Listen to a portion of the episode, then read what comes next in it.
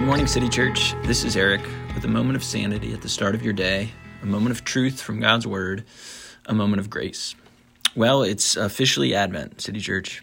Yesterday was the first Sunday of Advent, and now we find ourselves in this four week long church season leading up to Christmas. For some of you, Advent already means something. For others, it may be a new idea. This year, why don't you give Advent a try? We're all aware that this time of year is plenty full of activities to mark the holidays work parties, holiday traditions like tea at the Jefferson or a tacky light tour, holiday house tours, concerts like Sandra McCracken this Thursday. Don't miss it. We don't need more stuff to do, do we? But maybe we do need some reflection on what Advent means to help us in this season connect with God.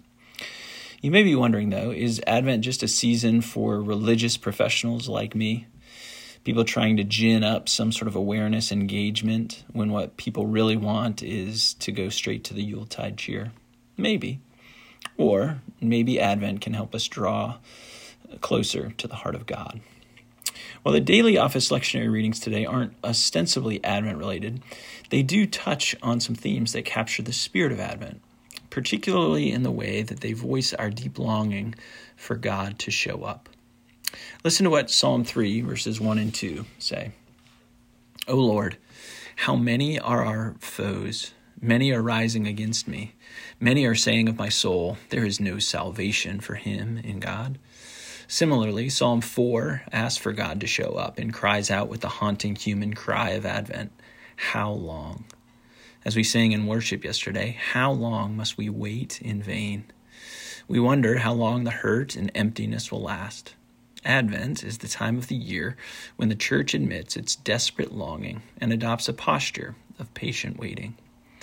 But Psalm 3 doesn't stop with longing. It ends like this Arise, O Lord, save me, O my God. For you strike all my enemies on the cheek, you break the teeth of the wicked.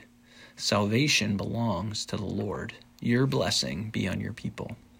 You see that the psalm moves from expressing longing to requesting salvation and expecting blessing.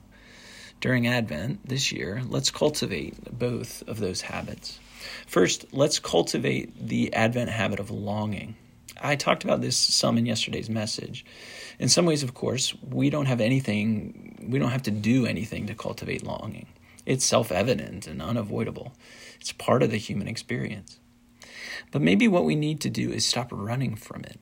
We can give up pretending that it isn't there. We can learn to not be afraid of the dark and the cold, admit our longing, our heartache, our helplessness. Maybe all the busyness and cheerfulness of the month before Christmas serve as a convenient mask, keeping our longing buried. What if for the next month you keep a longing journal, writing down every place you feel empty, hurting, doubtful? What would you learn about yourself by keeping such a journal?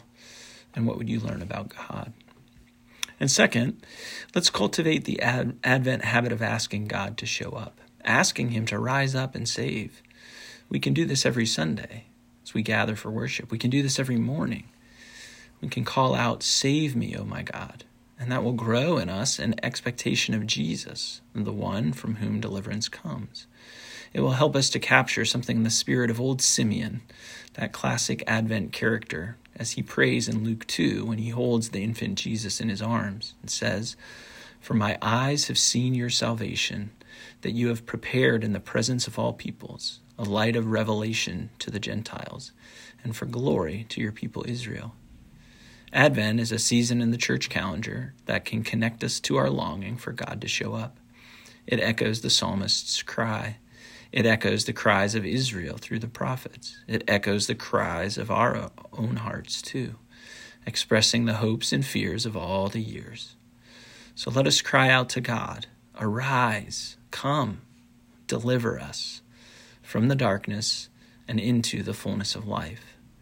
May Advent this year stir us to know the heart of God. I'm praying that for you, City Church. Until tomorrow, stay well and do good.